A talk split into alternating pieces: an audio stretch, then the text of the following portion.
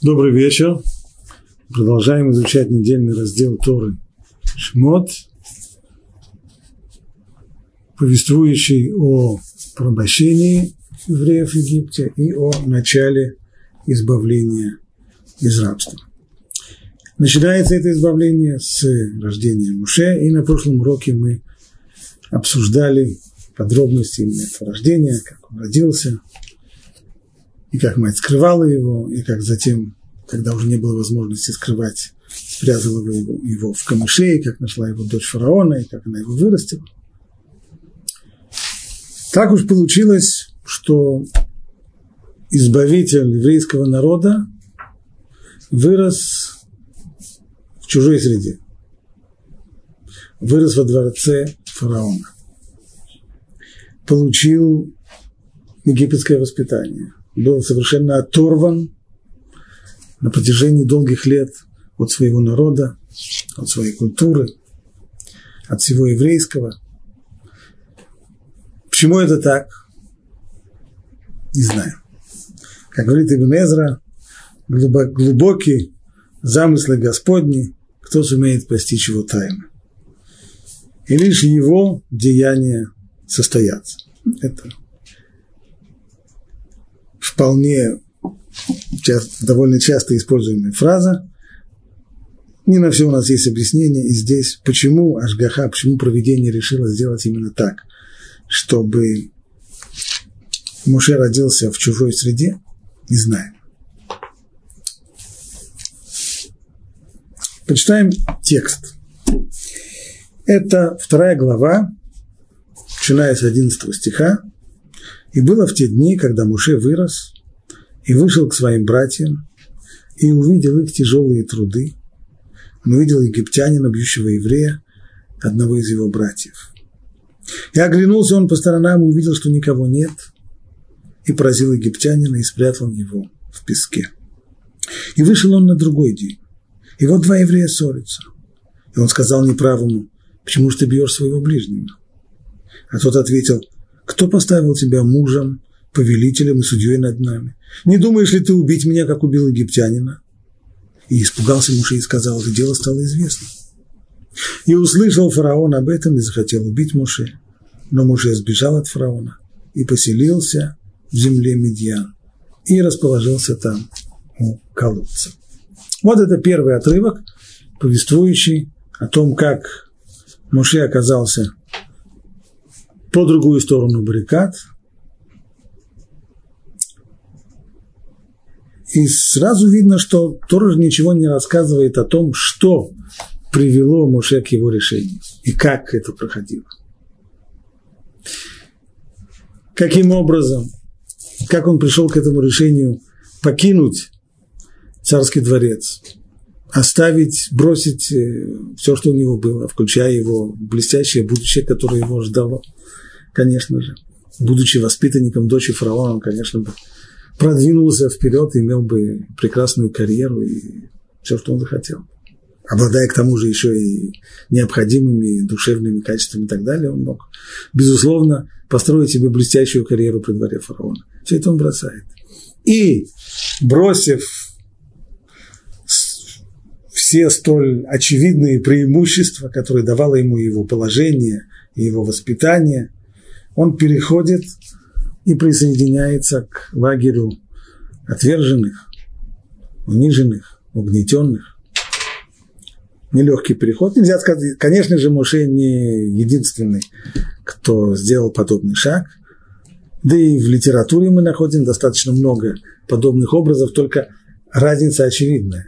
Тора никоим образом не раскрывает нам, что привело Моше к такому шагу. Было ли это минутное решение, быстрое и твердое, либо этому, может быть, предшествовали долгие раздумья, мучения, сомнения. Всего этого в Торе мы не находим. И это не случайно, потому что Тора – это не психологический роман. Она не занимается, не раскрывает нам мотивов поступков людей. И всему этому, вот этому колоссальному, на самом деле, с точки зрения – внутренней жизни человека, всему этому колоссальному процессу. этому потрясающему шагу перехода из лагеря угнетающих в лагерь угнетенный, всему этому Тора посвящает всего лишь одну фразу. «И было в те дни, когда Муше вырос, и вышел к своим братьям, и увидел их тяжелые труды». Вот, вырос, вышел, увидел, и все, что случилось дальше. Вырос. Вот это написано. А проблема в том, что в отрывке предыдущем мы прочитали 11 стих, а в 10 стихе уже сказано, и вырос ребенок, и привела она его, имеется в виду мать, его мать, которая одновременно была кормилицей, так удался замысел сестры Муше Мирьям, что его мать и была кормилицей Муше, и вот когда он вырос, привела она его к дочери фараона, и стал он ей сыном, и назвала его именем Моше. Сразу после этого, и было в те дни, когда Моше вырос, и вышел к своим братьям, и увидел он тяжелый труд, но видел египтянина, бьющего еврея. Так э, уже дважды, два, дважды в двух фразах, раз за разом говорится и вырос. В первой фразе в десятом стихе, когда он вырос, во второй раз в одиннадцатом стихе вырос и вышел к своим братьям. Посмотрим, как к этому повтору относится Раши. Комментарий Раш таков. Когда Муше вырос, но ведь уже написано, когда ребенок вырос. Раш повторяет наш вопрос. Сказал Раби Юда Барелай, первое относится к росту, то есть э, к телесному, к физическому развитию. А второе – к величию. То есть слово «ваигдаль», которое мы перевели как «вырос», Рабьюда Барылай трактует по-другому – от слова «гадоль» это не только выросший большой, это еще и великий. То есть Моше возвеличился, он уже начал восхождение по, по лестнице карьеры. Словами Раши, второе к величию, ибо фараон назначил его управителем над своим домом.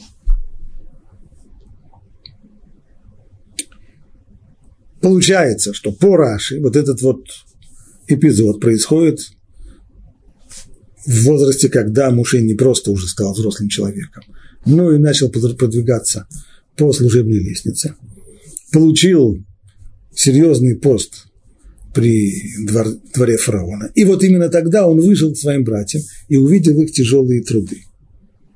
Раши, комментируя эту фразу, увидел их тяжелые труды, пишет, обратил к ним свои глаза и свое сердце, чтобы скорбеть о них то есть проявил участие.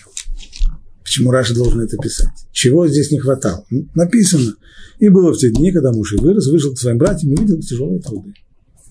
То, что мешает Раши, вырос и увидел. А до этого никто не видел их тяжелых трудов. Для того, чтобы видеть их тяжелые труды, думается, что каждый египтянин знал, что евреи, знал и видел, что евреи в качестве вот таких вот государственных рабов, они неимоверно тяжело работают, их э, принуждают к тяжелейшей работе. Так что, что, что же уже тут и вышел и увидел? Поэтому Раши говорит, это не зрение глаз, это зрение сердца. Еще раз его словами, что значит ты увидел? Обратил к ним свои глаза и свое сердце, чтобы скорбеть о них. То есть результат этого зрения, это не, не, не видение глаз, не зрение, это видение сердца, когда человек проявляет участие к другому и сострадание. Он ему сочувствует и сострадает. И что же он увидел? Помимо того, что увидел общую картину и почувствовал сострадание к своим братьям, и снова мы не знаем, откуда он уже знал, что это его братья, кто ему сказал, кто ему сообщил об этом – Этой подробности Тора не уделяет никакого внимания. Факт. Он уже знает, что это его братья. Вот помимо всей этой картины, он еще увидел египтянина, бьющего еврея, одного из его братьев. Один египтянин. Здесь есть тоже некоторая закономерность для Торы.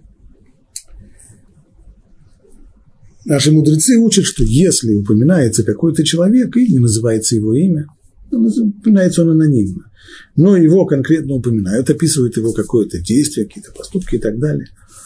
И случайных людей здесь не бывает. Скорее всего, это человек, который как-то упомянут в другом месте, или, по крайней мере, с его, с ним связаны какие-то определенные события, которые упомянуты уже в другом месте. Поэтому наши мудрецы говорят, да, действительно, с этим человеком, с этим египтянином, который избивал еврея, с ним связан эпизод, который описывается в дальнейшем в Торе, а именно появляется в Торе персонаж уже после исхода из Египта. Появляется там персонаж, который называется человеком, сыном египтянина и сыном еврейской женщины. Звали ее Шломит Бат Тиври, и у нее был сын от египтянина. Это единственный случай, засвидетельствованный Торой, когда вот родился человек от еврейской матери и от отца египтянина.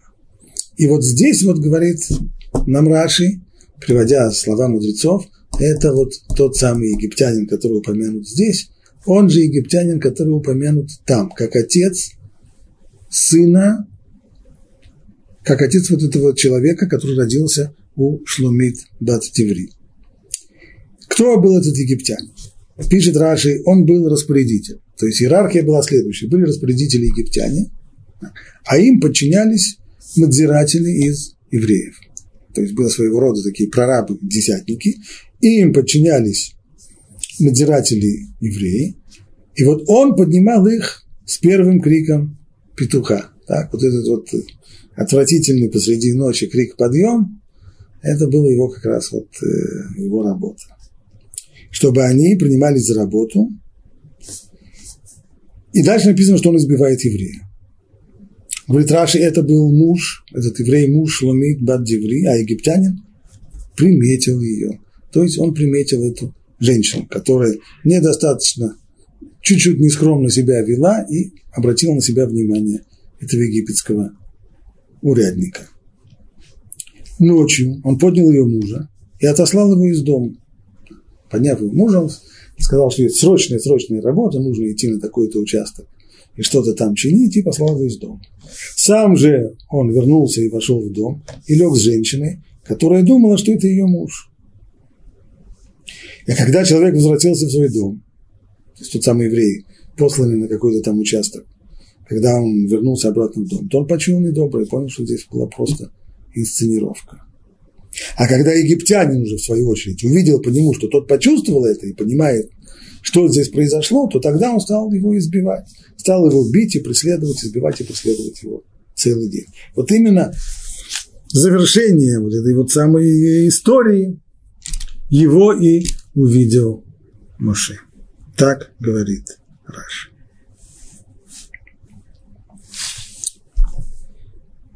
Теперь обратимся к Рамбану. Рамбан тоже задается тем же самым вопросом, которым задал Раши в самом начале, почему дважды в 10 и в 11 стихе сказано «Ваигдаль» и «вырос». Один раз и вырос ребенок, и привела его она к дочери фараона, а второй раз и было в те дни, когда Муше вырос и вышел к своим братьям. Прочитаем, что говорит Рамбан. И вырос Муше, и вышел к своим братьям, то есть вырос и стал мужчиной. А до этого сказано, то, что сказано в 10 стихе, когда вырос ребенок, там имеется в виду совсем другое.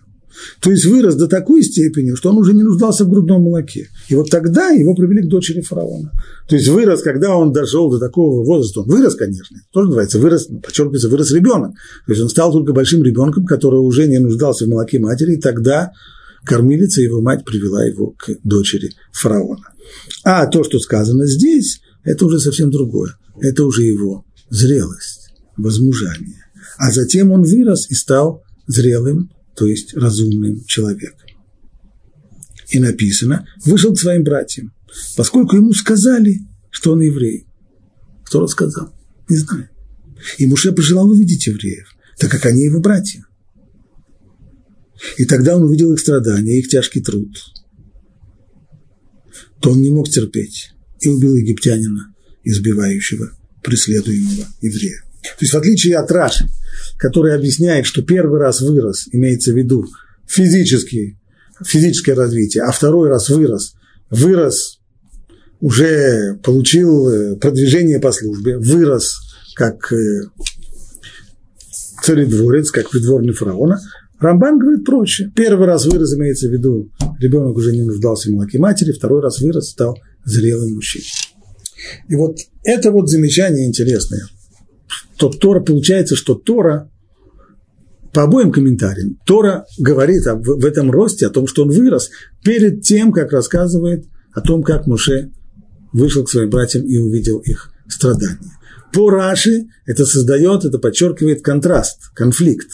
Он не просто вырос, он стал большим человеком в доме фараона. То есть, с одной стороны, у него идет восхождение по служебной лестнице, и в этот же самый момент, именно когда он восходит по служебной лестнице, он видит своих братьев и делает вот этот решительный шаг, когда он переходит из стана угнетающих в стан угнетаемых.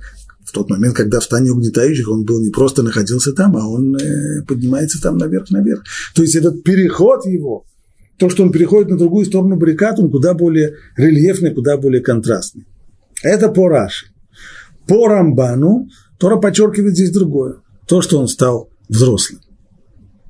Зрелым, взрослым человеком. Гадоль. Понятие гадоль в Балаке означает взрослый, зрелый человек. Почему? Почему Тора подчеркивает вот эту вот его духовную зрелость перед тем, как сказать, что он вышел к своим братьям и увидел их страдания.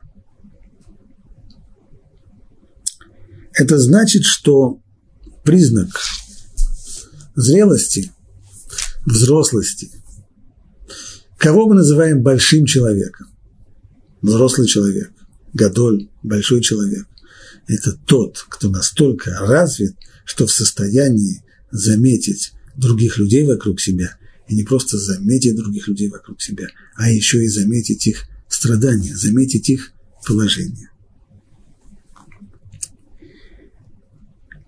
Мы знаем, что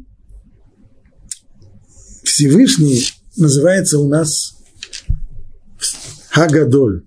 Акель, Агадоль, Агибор, Ванура. Это самый первый эпитет, который относится к Всевышнему, который мы относим в молитве Шмунейцера.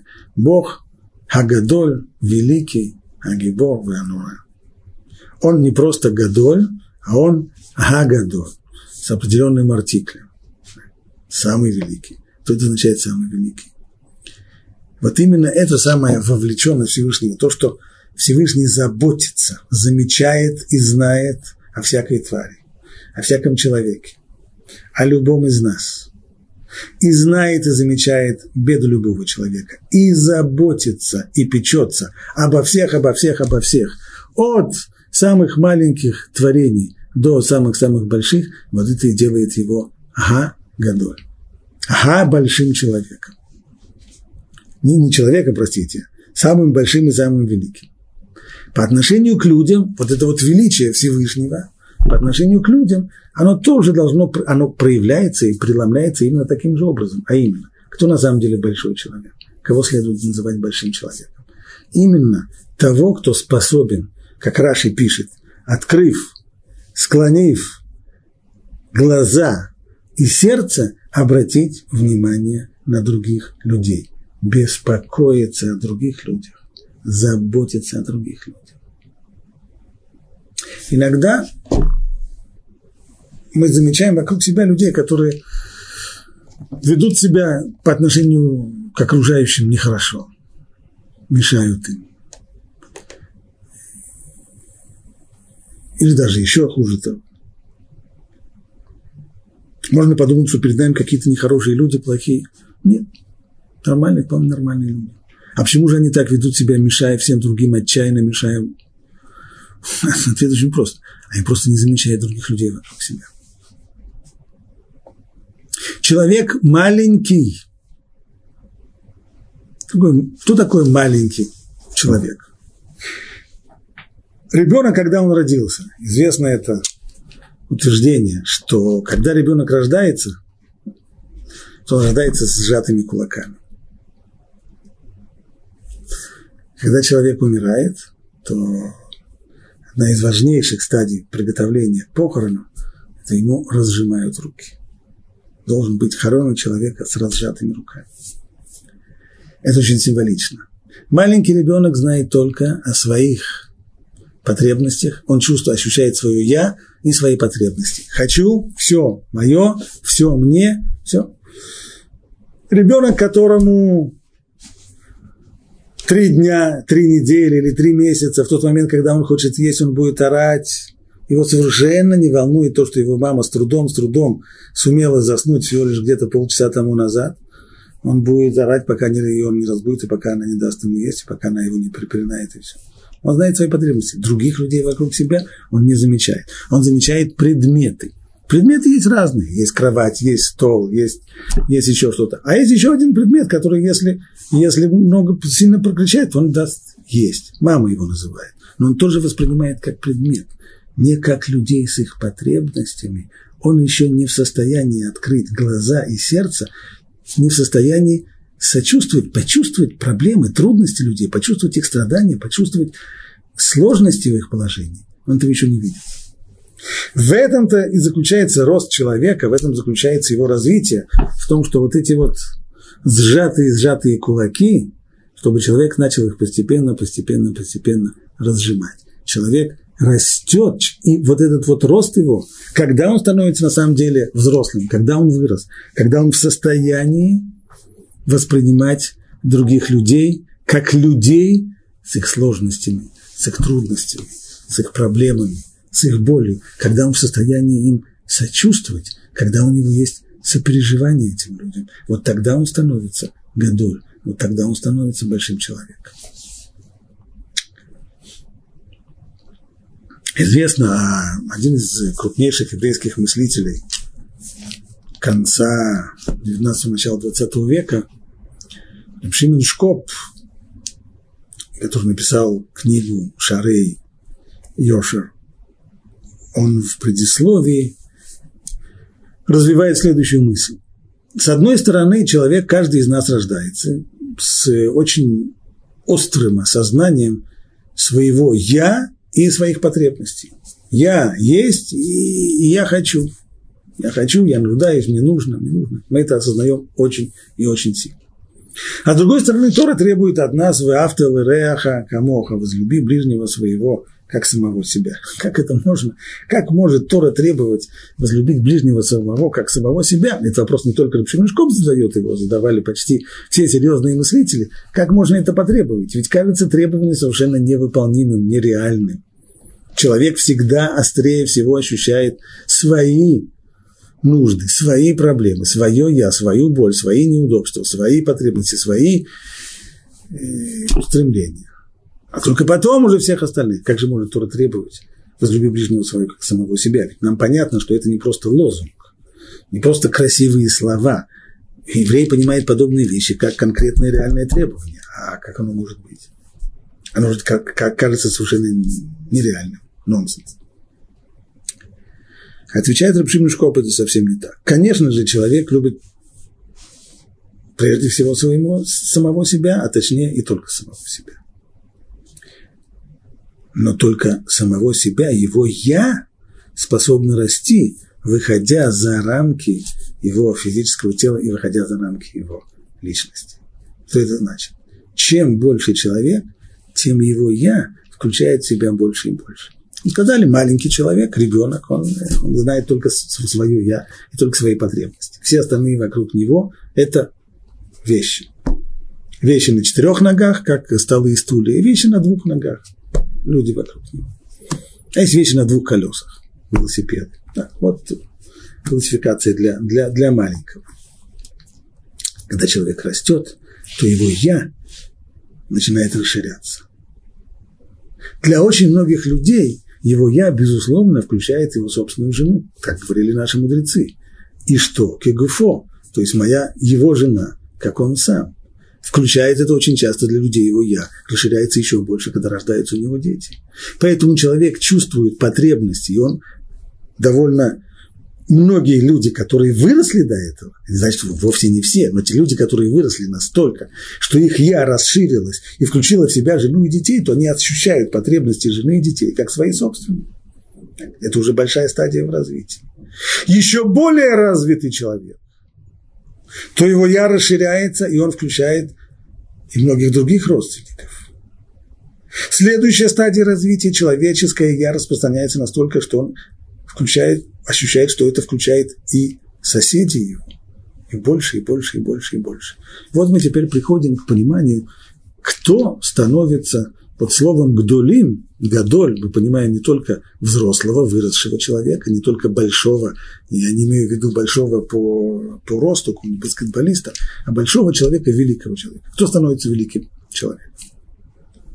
Как известно, великих людей у евреев не выбирают, не проходят, не проходят выборы, ни, ни, ни, никто не измеряет их рейтинг или еще что-нибудь. А великие люди как-то становятся, потому что ну как, почему? Очень демократично, потому что народ их считает великим. Без всяких выборов. Ну просто кто великий? Те, которых, которых народ. А кого народ считает великим? Может быть, величие измеряется количеством переработанной человеком информации, количеством перечитанных и из, из, изученных им книг, количеством того, сколько он помнит, количеством того. Вот выясняется здесь, на примере у нас есть первый вот этот архетип, самый-самый великий человек, самый первый вождь еврейского народа. Что Тора подчеркивает в нем, с чего он начинает свой путь к своему величию. Вот к, к этому самому умению раскрыть глаза и сердце к другим людям. То есть большой человек и самый большой, великий человек, кто такой? Это у которого его «я» очень широкое. Маленький человек, его «я» она очень узкая. Для маленького, для настоящего маленького человека его я, так всю жизнь, включает только его самого, а все остальные вокруг себя – это вещи. Вот я, как э, известный философ э, Мартин Бубер, как он определял отношения, есть два вида отношений. Я – вещь, а второе отношение – это я – ты.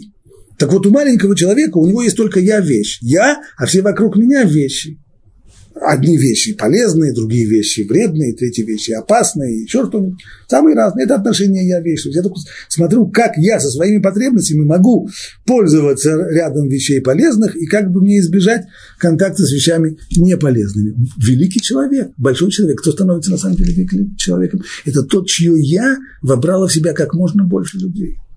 И этим его я, этим-то великий человек, хоть немножечко уподобляется величию Всевышнего. Всевышний он Гагадоль, он Га-великий. Почему он Га-великий? Да потому что его забота, она обо всем мире. Он печется об, абсолютно обо всем мире. Не, не, не, не, не просто о, каком-то, о какой-то группе людей, не об одном народе, обо всем мире. И о всех людях, и о всех животных, и о всех, обо всех, обо всех. Поэтому он Гагадоль. Вот это вот и есть путь к истинному и настоящему величию. Таков на самом деле великий человек. Понятно, что знание Торы таким человеком стать, так, чтобы его «я» настолько расширилось, возможно, именно через, через, через Тору. И Тора-то, она и дает возможность человеку развивать свою личность настолько, что он чувствует свою ответственность за все больше и больше и больше количество людей, он беспокоится о все большем количестве людей и заботится о все большем количестве людей. Вот это вот и есть настоящее, это величия.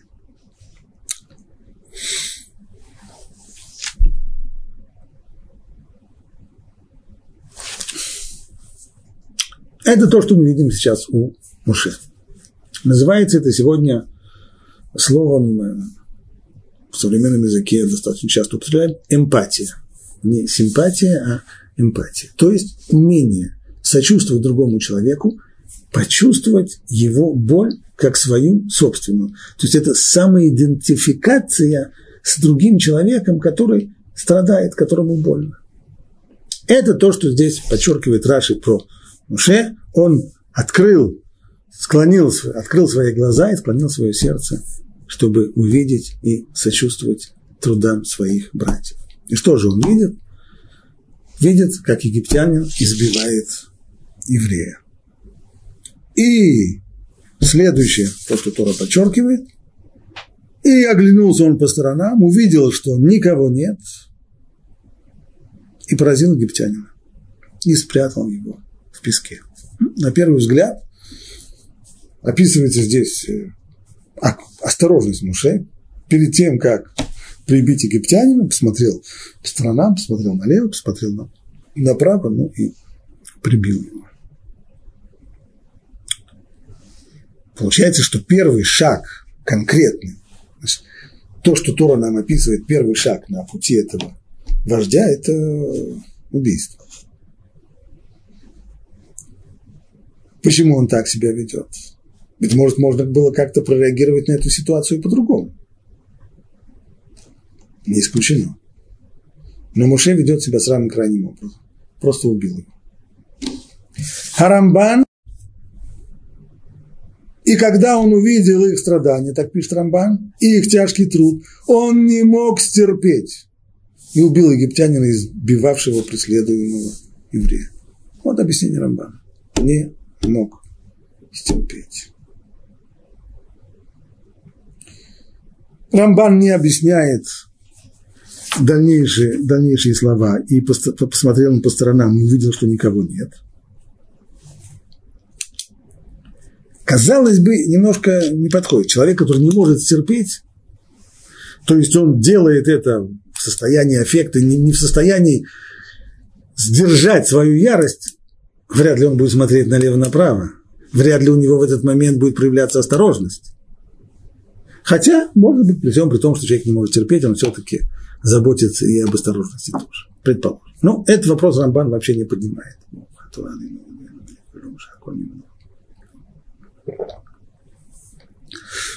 Этим вопросом занимаются другие комментаторы. Октава Кабала. Очень интересный комментатор 18 века, малоизвестный, но очень интересный. Пишет он так. Муше полагал, что хотя бы один еврей стоящих вокруг восстанет против египтянина и защитит избиваемого. Сцена, как она происходит. Не просто один еврей там стоял. Стояла группа евреев. И на глазах у других евреев египтянин избивает одного из них. Все остальные застыли на месте. Кто хоть раз был в такой ситуации, ему это отвратительное, мерзкое чувство хорошо знакомо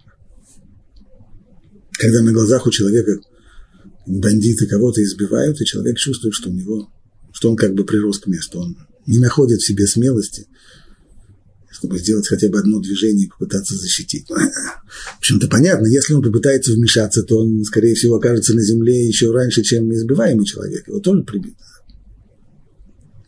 Но ощущение отвратительное, потому что ведь рядом на твоих глазах избивают человека. Ну, надо же пытаться защитить его, надо же как а человек врос в землю, застыл,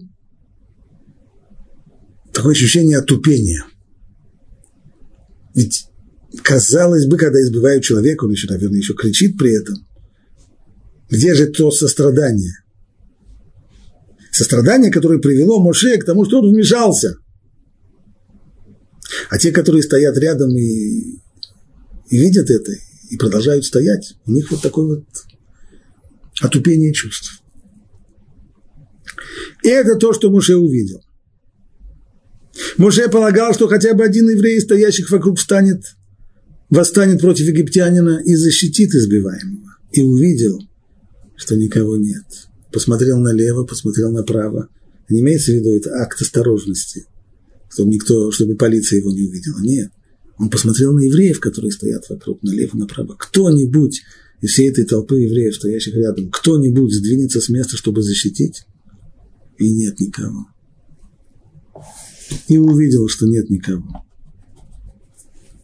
Увидел, что нет среди них мужественного человека, и что ни один из них не принимает страдания своего брата настолько близко к сердцу, чтобы попытаться его спасти. Вот это вот меры сострадания, которая толкнула бы человека, быть может быть, даже на безумный шаг, чтобы попытаться защитить его от египетского насмотрщика, который тут же, конечно, и забьет и второго сходу. Но сострадание бы толкало человека на это. Нет ни того, ни другого. Ни мужества для того, чтобы вмешаться, ни сострадания для того, чтобы попытаться защитить. Ни у кого нет. Все застыли, окаменели, отупение чувств. И тогда вот это то, что привело Моше к, этому действию.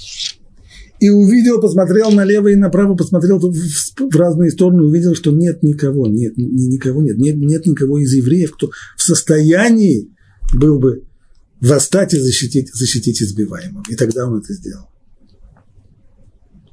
Это октава Кабала. А нацив вемегдава, он уже объясняет по-другому. Пишет он так. Увидел он, что египтянин бьет еврея из братьев его.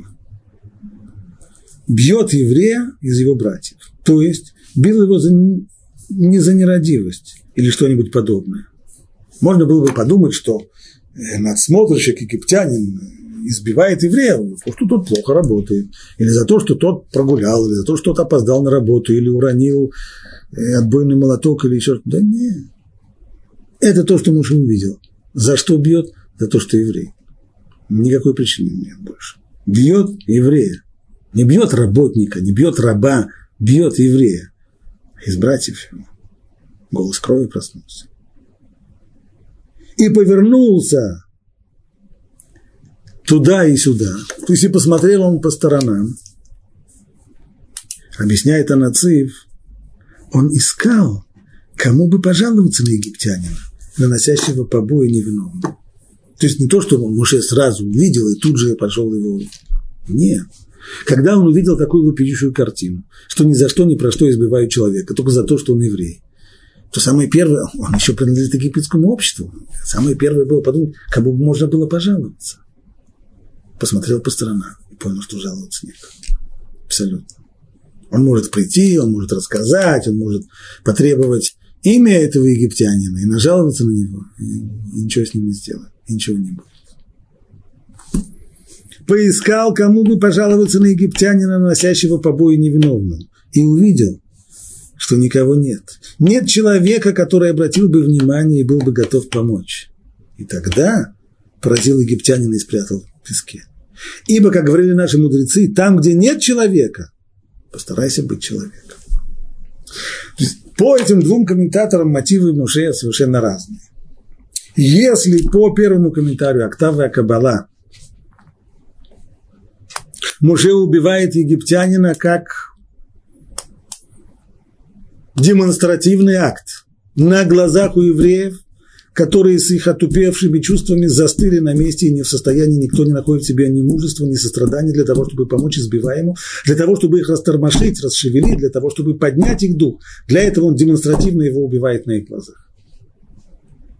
И слова, и посмотрел он в разные стороны, посмотрел по сторонам, и увидел, что никого нет, имеется в виду, никого нет среди евреев, нет никого, нет человека, который встал бы на защиту избиваемого брата. По словам Анацива, это совершенно другое. Он смотрит по сторонам и ищет человека не из евреев, а из египтян. Есть ли среди египтян человек, которому можно пожаловаться? Есть ли хоть кто-нибудь, у которого еще совесть есть? Есть ли хоть кто-нибудь, кто, как, кто может проявить справедливость? Никого нет.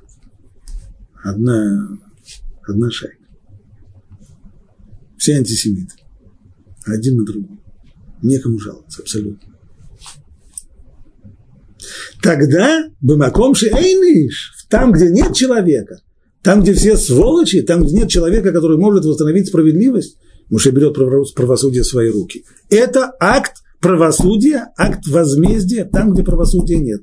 Бамаком Эйниш, там, где нет человека. Постарайся ты быть человеком. Это уже совсем, совсем другое.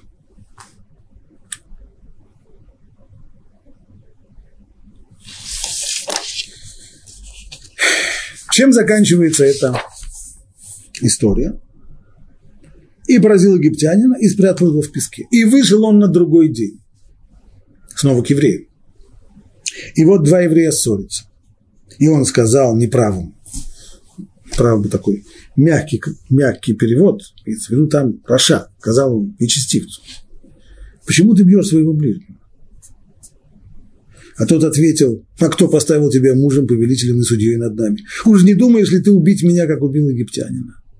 И испугался Моше и сказал, а, это дело стало известно. Не услышал фараон об этом, хотел убить Моше, но Моше сбежал от фараона и поселился в земле, в земле Медьян и расположился там у колодца. Снова мы встречаемся здесь, два еврея ссорятся. Просто два. Некто, некто и некто По тому же самому принципу, если они уже упомянуты здесь, то наверняка они упомянуты и в другом месте тоже. Особенности по, э, мудрецы в Талмуде говорят, что если упомянут человек один раз, скажем, без упоминания имени, и он упомянут в отрицательном свете, а в другом месте упомянут кто-то и назван по имени, и тоже совершающий отрицательные поступки, то мы, как комментаторы, комментируя, мы имеем полное право приписать неприглядные поступки анонимного человека к тому, чье имя нам известно, к тому нечестивцу, чье имя нам известно. Толим калькалаба микулькаль.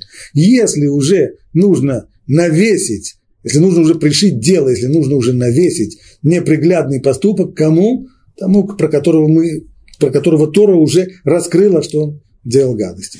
Поэтому, по самому принципу, говорят наши мудрецы, кто эти два человека, которые ссорились и дрались, это Датан и Авирам. Те, которые были замечены в совершенно отвратительном бунте против Муше, и на них навешивают, действительно, на них уже все шишки валятся, на них навешивают каждое подобного рода неприглядное действие, даже там, где их имена не упомянуты. Так и здесь, говорит Раши, это были Датан и Абирам, которые они же позднее оставили от маны, когда был запрет в пустыне э, оставлять ман на следующий день, написано, и были среди евреев люди, которые оставили ман, несмотря на очевидный запрет. И там мудрецы говорят, кто эти люди, имена которых не упомянуты анонимно, это Датан и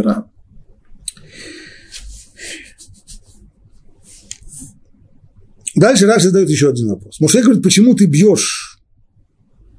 Не сказано, что бил. Сказано, что они ссорились. Вроде как еще не бил. Хотя он его не ударил, он все равно назван здесь неправым, преступным, нечестивым.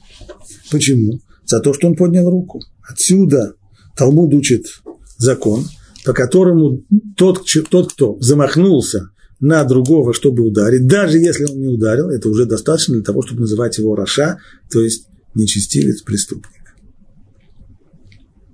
За что ты бьешь своего ближнего, ближнего имеется в виду того, кто близок к тебе, то есть такого же, как ты. Не то, что перед нами сцена, подобная предыдущей, в котором мерзавец египтянин избивает ни, ни в чем не повинного еврея. Здесь нет, здесь они два сапога пары. Один замахнулся на другого, но другой, безусловно, при, при несколько иной ситуации тоже бы не, не постоял бы и, постоял, и, и постарался бы тоже ударить своего соперника. И испугался Муше. Когда он услышал от одного из них подобную фразу, что кто это тебя поставил здесь над нами начальником, с каких пор ты над нами начальником, может, ты еще у меня и убить думаешь, как ты убил египтянина, Муше испугался. Ну, как это понять, испугался? В прямом смысле. Испугался того, что они сейчас могут донести, или даже если они не донесут, ну, по крайней мере, молва пошла, как там и сказано. Ахену да давар, то есть дело стало известным. Этого он испугался. Если так, могут донести куда следует, и будет ему плохо. А.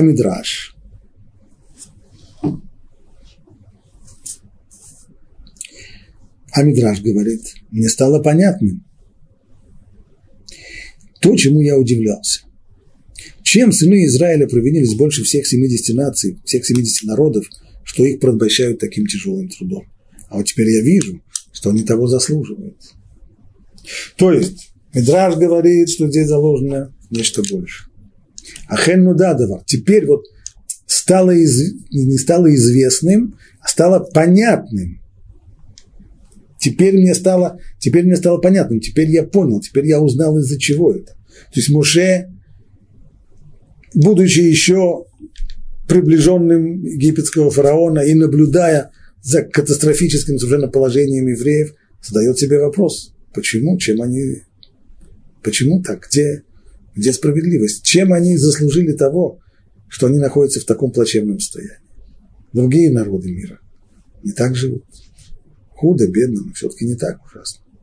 А теперь, говорит Муше, вот теперь я понимаю, почему. если среди них есть доносчики, если среди них есть стукачи, конечно. Теперь это понятно. Если они таким образом себя так ведут, то они, очевидно, заслуживают такого пробощения. И услышал фараон дальше. Как он услышал? очевидно, понятно, те самые Датан и Авирам, они же и донесли на Моше, и захотел убить Моше, то есть отдал его в руки палачей, чтобы те казнили его, но меч не мог с ним справиться, и он убежал и сел у колодца. Почему у колодца? Пишет Раши, научился он здесь у Якова, который встретил свою суженую у колодца, и поэтому он тоже садится у колодца. Как и показывает в дальнейшем текст, что там действительно он встречает, встречает свою будущую жену. Вот прочитаем это в тексте. И так и поселился он в земле Медьян и расположился там у колодца. А у жреца Медьяна было семь дочерей. Они пришли, начерпали воды и наполнили желоба, чтобы напоить овец своего отца. И пришли пастухи и прогнали их. Но Моше поднялся, выручил их и напоил овец. И пришли они к Реуэлю, своему отцу. И тот сказал, как же вы пришли сегодня домой так быстро? То есть было привык уже к тому, что они приходят поздно, потому что пастуки их отгоняют. Они сказали, египтянин спас нас от рук пастухов. Он же даже не черпал для нас воды и напоил овец. И сказал он своим дочерям, где же он? Как это вы оставили этого человека? Позовите его, и пусть он поест хлеба. И решил Моше остаться у этого человека. И тот дал Моше в жены свою жену Ципор. И она родила сына, и он назвал его Гершом, потому что сказал, пришельцем я был в чужой земле. Так это то, что Раша здесь связывает, то, что Муше, убежав в Медьян, садится, располагается там именно у колодца, и именно там он встречает свою будущую жену, 2 плюс 2, говорит Раша, стало быть, это уже выучил у наших працев, которых тоже их встретили своих суженых у колодца.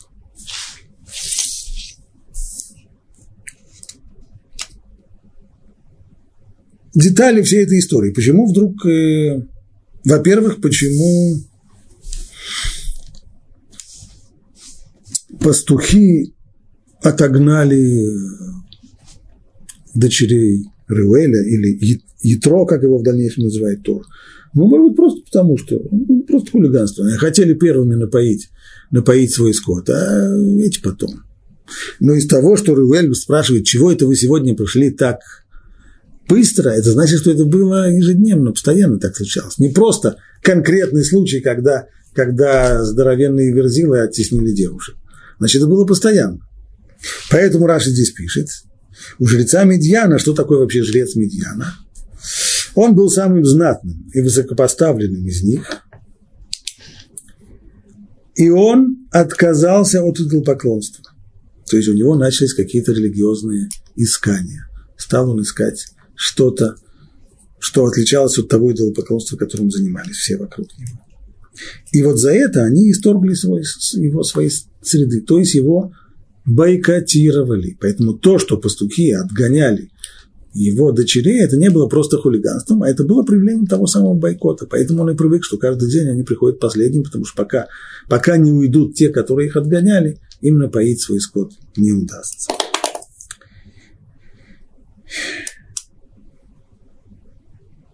Любопытная вещь. Мы снова здесь наблюдаем вот, э, этапы становления личности Моше и как он становится вождем, как он становится лидером. Так до того момента, как Всевышний избирает его, указывает на него и посылает его в Египет, Тора дает нам три эпизода всего из его, из его жизни. Первый эпизод – убийство египтянина. Второй эпизод – когда он вмешивается в драку Датана и Авирама. И третий эпизод, когда он спасает дочерей Итро, вмешивается, прогоняет пастухов и помогает им напоить скот. Вот эти три, три поступка. Понятно, что у них есть, это сразу видно, общий знаменатель. Муж постоянно вмешивается.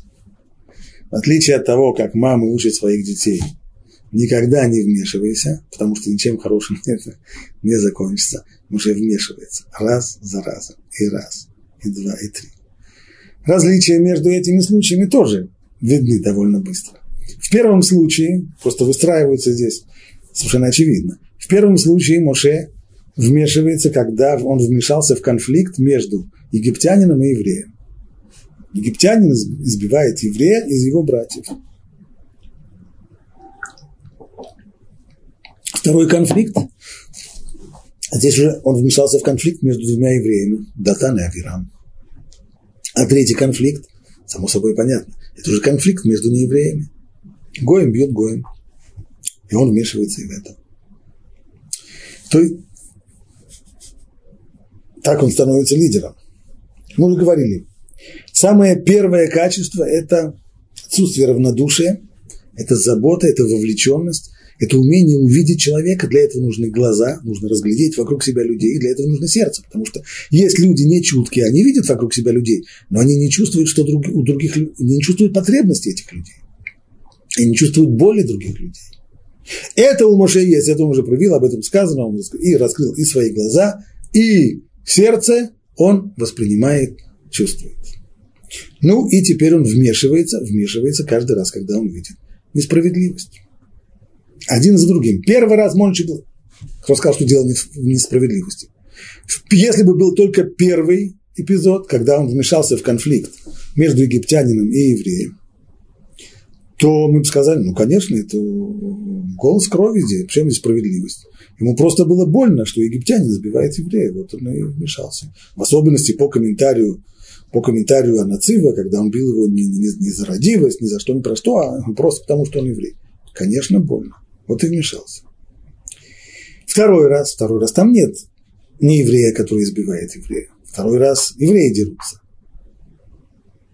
Да, но это тоже можно объяснить. То, что ему больно за свой народ, как это и видно из комментария Раши, когда он говорит такую страшную фразу, теперь он понял, чем евреи заслужили того, что они оказались в таком жутком рабстве. То есть ему больно, что среди евреев есть такие мерзавцы. И он вмешивается. Но третий раз это совсем другой. Не евреи ссорятся друг с другом. Ни зова крови, ни ничего такого нет. И если он уже вмешивается в третий раз, то это значит то, что его толкает. И этим показывается, что в, и в, в предыдущих случаях тоже главным было то, что его выводит из себя проявление несправедливости. Поэтому он вмешивается каждый раз.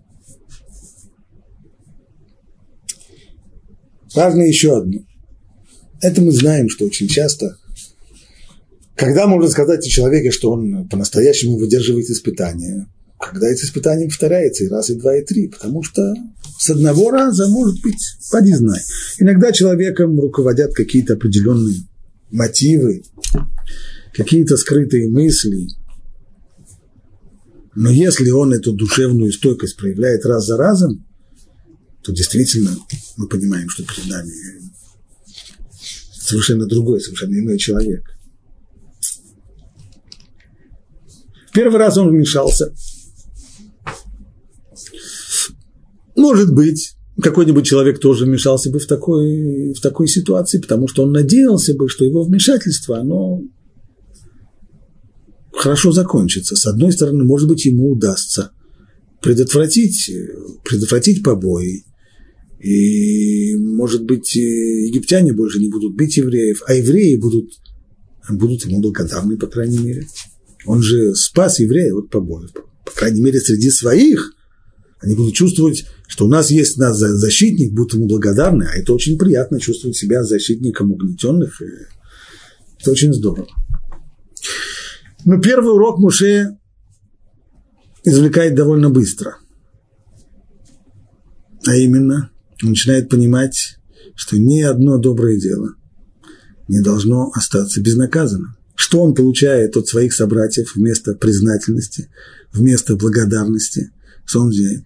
Хамство, грубость, совершенно хамский ответ, когда ему говорят, один из Датан Авирам, кто-то из них говорит, как словами, кто поставил тебя повелителем и судьей над нами? Что ты высовываешься? Не думаешь ли ты убить меня, как убил египтянина? Это благодарность. По идее, обычный человек после этого вспомнил бы то, что мама ему говорила, если люди на улице дерутся, не вмешивайся. Кончится для тебя это кончится все плохо. Никогда это хорошее не кончается. Но вот у него уже дважды это. А, а, а дальше то, что он вмешался сейчас. Он вмешался в эту историю с Датаном Авера. И что получилось? Они настучали на него куда следует. Выдали его египтянам. Положение евреев он не улучшил. Своего положения он не улучшил. Более того, ему приходится из-за этого убегать, бросать свою страну, не только бросать свою страну, в которой он вырос, но и связь со своим собственным народом, который там находится в рабстве, он тоже потерял. Бежит, скрывается где-то в Медьяне. Ну и прибыл туда в Медьян, и что? А здесь э, еще. Ну, по идее, должен был уже, после того, как он уже стал умным, должен был бы себе сказать нормальный человек, сказал бы, все, все, теперь я уже умный.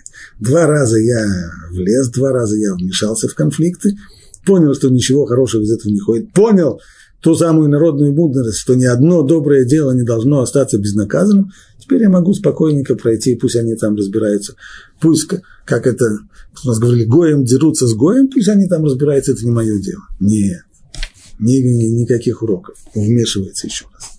Вот, вот теперь понятно, что это совершенно другой человек, абсолютно иной человек, и что это у него не случайно, и что для него, и это одно из главных качеств, которые делают человека лидером. Второе, то есть не только способность разглядеть вокруг себя людей – и их потребности, не только их способность, не только его способность сочувствия, не только его эмпатия, не только его способность сострадания, не только то, что он чувствует, что эти люди часть его собственного «я», но это еще и дополнительная вещь. Это не, это не способность мириться с несправедливостью. Это желание и, и, и стремление вмешаться, не проходить мимо. Может человек, который почувствует страдания, есть люди достаточно сострадательные, они видят людей вокруг себя, они большие, они видят людей вокруг себя, они чувствуют их потребности, они чувствуют их страдания, они, а, они, они способны сочувствовать, но не станут вмешиваться. Они будут чувствовать эту неприятность, но вмешиваться не станут. Это не лидеры. Такие люди лидерами не могут и, не, и никогда не станут лидерами. Муше – лидер. В тот момент, когда он увидел подобную вещь, вопиющую несправедливость, ему не важно, свои, не свои, потому что какие-то пастухи отогнали каких-то девчонок, какое ему дело до этих Нет, есть ему дело. И он вмешивается, и, и вот это его делает лидер. Таким образом люди становятся большими, таким образом люди становятся великими, вот таким образом и становятся люди лидерами. О том уже, как реализуется это лидерство Моше, об этом мы будем говорить на дальнейших уроках.